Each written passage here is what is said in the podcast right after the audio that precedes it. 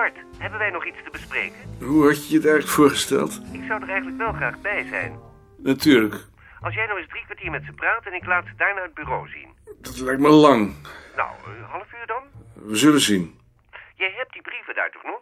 Ik neem die brieven mee.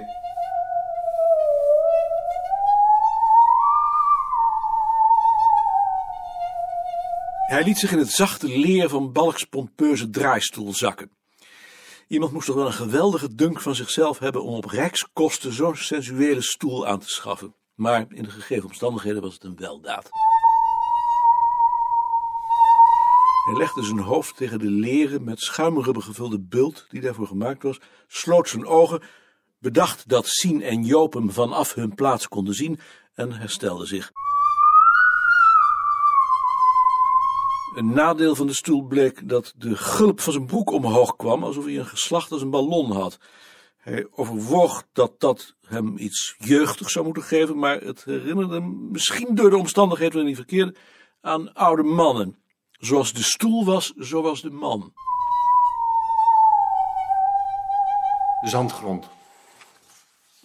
U bent meneer Zandgrond. Ja.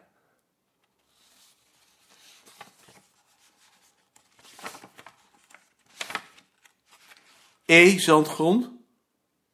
Ja, eh, Erik. Merkwaardige naam. Ik heb die nooit eerder gehoord. Ach ja, je krijgt die eigenlijk bij je geboorte. En ehm, u werkt nu Bij, bij een drukkerij. Bij een drukkerij? Met de rode. Ik geef je hem even zelf. Met koning. Met Joop. Ik heb Van der Land voor je onder de witte knop. Zeg maar dat ik hem straks terugbel. Noteer zijn nummer. Met een licht gevoel van walging keek hij naar het gore porselein. Met hier en daar een vastgeplakt schaamhaar van een van zijn collega's. Hij werd zich bewust dat er over de plaats waar zijn handen drukten geplast werd.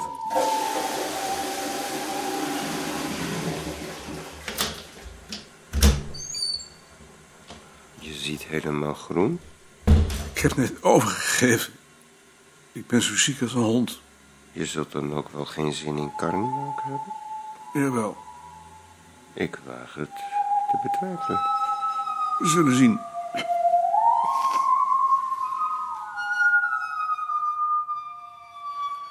Ik ga naar huis. Ik ben ziek. Nee. En nu was ik juist zo benieuwd wat je van de volgende zou zeggen. Omdat het een heel ander type is. Kun je echt niet nog even blijven? Hij ging naar de kamer van Balk, sloot de tussengordijnen, zodat Joop en Sinem niet konden zien en zakte weg in de stoel. Eigenlijk was er nauwelijks verschil met een bed, behalve dat hij geen dekens had. Hij raakte in een sluimertoestand. Soms hoorde hij iemand op de trap stemmen. Het had veel van een ziekenkamer. Misschien is dat wel karakteristiek voor de kamer van de directeur, dacht hij vaag. Rustig wegsuffen, terwijl je personeel voortzwoegt in de veronderstelling dat het brein achter hun inspanning actief leiding geeft en alles wat van dichtbij zinloos lijkt, samenbundelt tot een zinvol geheel. Koistra.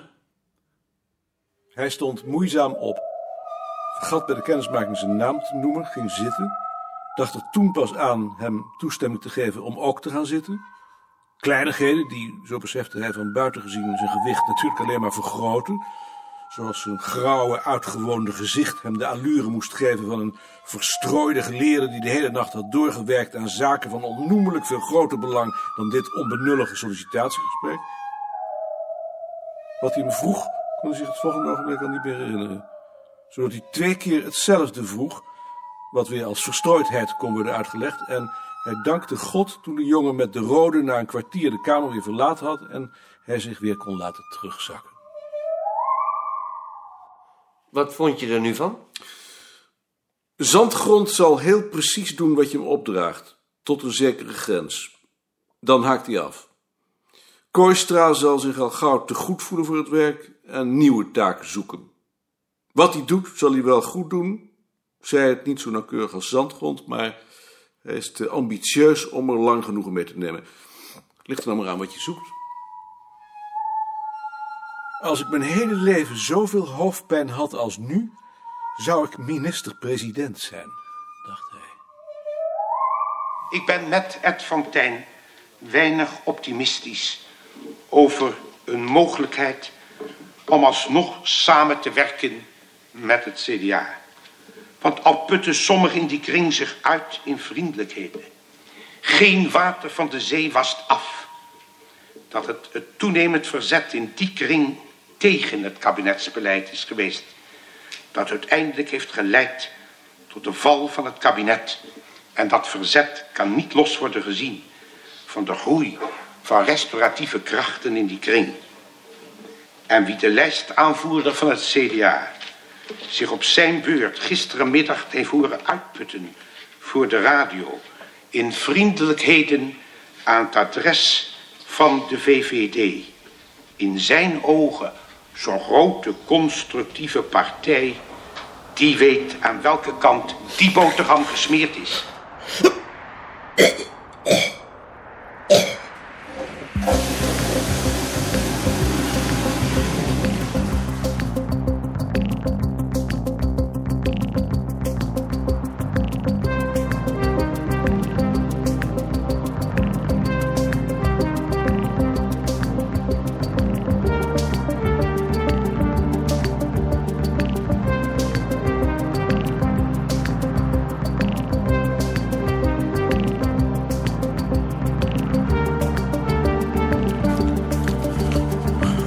Vrijdag heeft de meneer Enkeling van de Telegraaf gebeld voor een interview over 1 april. Hij zou je vandaag terugbellen. Tjitske. Wel verdomme. Dag Tjitske, dag Wampie. Dag Maarten. Oh, Ga, eens, ga maar liggen. Ga maar liggen, Wam. Je komt zeker om dat briefje. Ja, Hij drong zo aan. Ik zag geen kans om hem af te poeieren. Maar had je hem dan niet aan Bart kunnen geven? Het leek Bart ook beter om te zeggen dat hij maar terug moest bellen. Vroeg je dan aan mij persoonlijk? Hij vroeg naar het hoofd van de afdeling.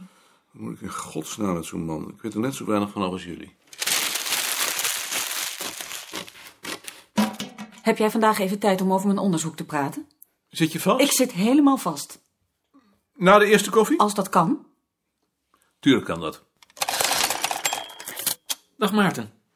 Dag Bart. Jullie hebben vrijdag nog een telefonisch verzoek gehad van een man van de Telegraaf. Dat heeft Tjitske gehad. En meneer Enkeling. Had jij dat er niet van kunnen overnemen? Hij vroeg naar het hoofd van de afdeling. Zo'n man vraagt altijd naar het hoofd van de afdeling. Of ik hem nou afpoeier of dat jij dat doet. En je weet hoe deze heren zijn. Ze blijven net zo lang aandringen tot ze hun zin hebben. Met het argument dat we verplicht zijn inlichtingen te geven omdat we met overheidsgeld werken. Ik kan me best voorstellen dat Tjitske daar niet tegen bestand was. Er is ook geen bezwaar tegen om ze inlichtingen te geven. Daar zou ik bij een blad als de Telegraaf nu juist wel bezwaar tegen hebben. Je moet maar afwachten hoe je woorden worden overgebracht. De heren zijn daar weinig scrupuleus in, is mijn indruk. Die indruk heb ik ook.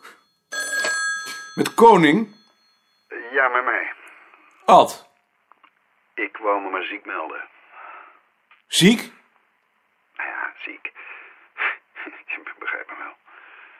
Wanneer denk je weer te komen? Eh, Dat weet ik niet. Voorlopig in ieder geval niet. Je bent er toch wel bij het afscheid van Manda? Ik zal wel zien. Goed. Ik zal je ziek melden. Beste. Goed aan Heidi. En jij en Nicolien? Dag Ad. Ad is ziek. Wat heeft hij? Dat wist hij niet. Ik zag het vorige week al aan zijn ogen. Ik heb de indruk dat hij weer veel te hard werkt de laatste tijd. Lijkt me eerder psychisch. Ja, dat zeg jij altijd. Heb je eigenlijk al besloten of je dat artikel gaat publiceren? Ja, ik vind het een goed artikel. En we hebben bovendien geen alternatief. En heb je nog kans gezien om in een noot te vermelden wie bij het maken van die film mede verantwoordelijk waren? Nee.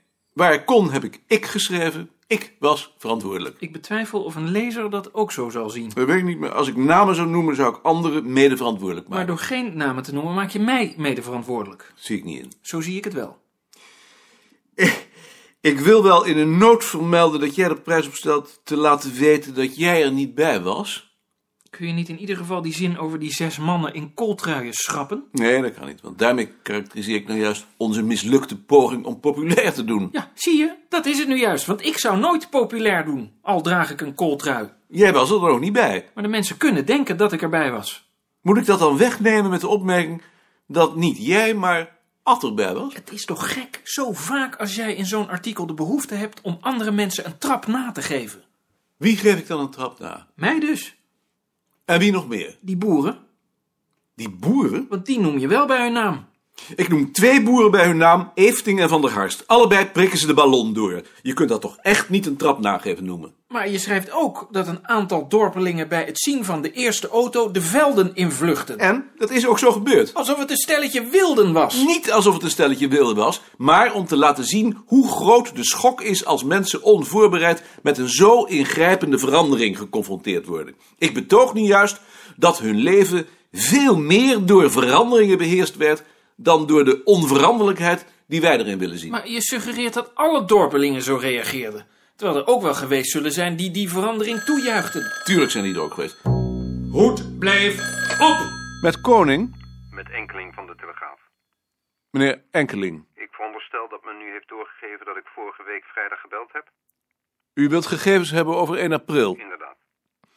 Die hebben we. Als u hier komt, kunt u wat literatuur ter inzage krijgen. Geen literatuur. Ik wil daarover een Het spijt me, maar dat kan niet. Het is toch uw vak? Het is mijn vak, maar van 1 april weet ik niets af. Daarvoor moet u in de literatuur zijn. Dus u weet niets af van een onderwerp dat tot uw vak behoort? Ik weet maar van heel weinig onderwerpen die tot mijn vak behoren wat af. Dat zou mijn lezers interesseren. Dat weet ik niet. ik ben geen lezer van uw krant. Dat dacht ik al. Maar als u denkt dat het uw lezers interesseert, zou ik hen dat genoegen niet ontnemen. Dat zal ik zeker doen. Uitstekend. U hebt mijn voorletter? Mijn voorletter is M. Dag meneer Koning. Dag meneer Enkeling. Proleet.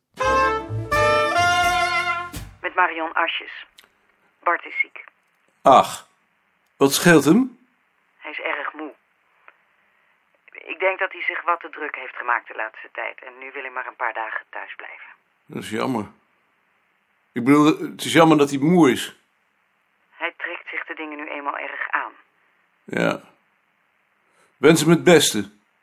Ik zal hem ziek melden. Bart is ziek. Kunnen we het dan maar niet beter uitstellen? Wat moet ze nou met zo'n handjevol? Ze heeft al een cake gebakken. Moet maar gewoon doorgaan. We kunnen het toch moeilijk nog eens apart terug laten komen. Als ze de cadeautje maar krijgt.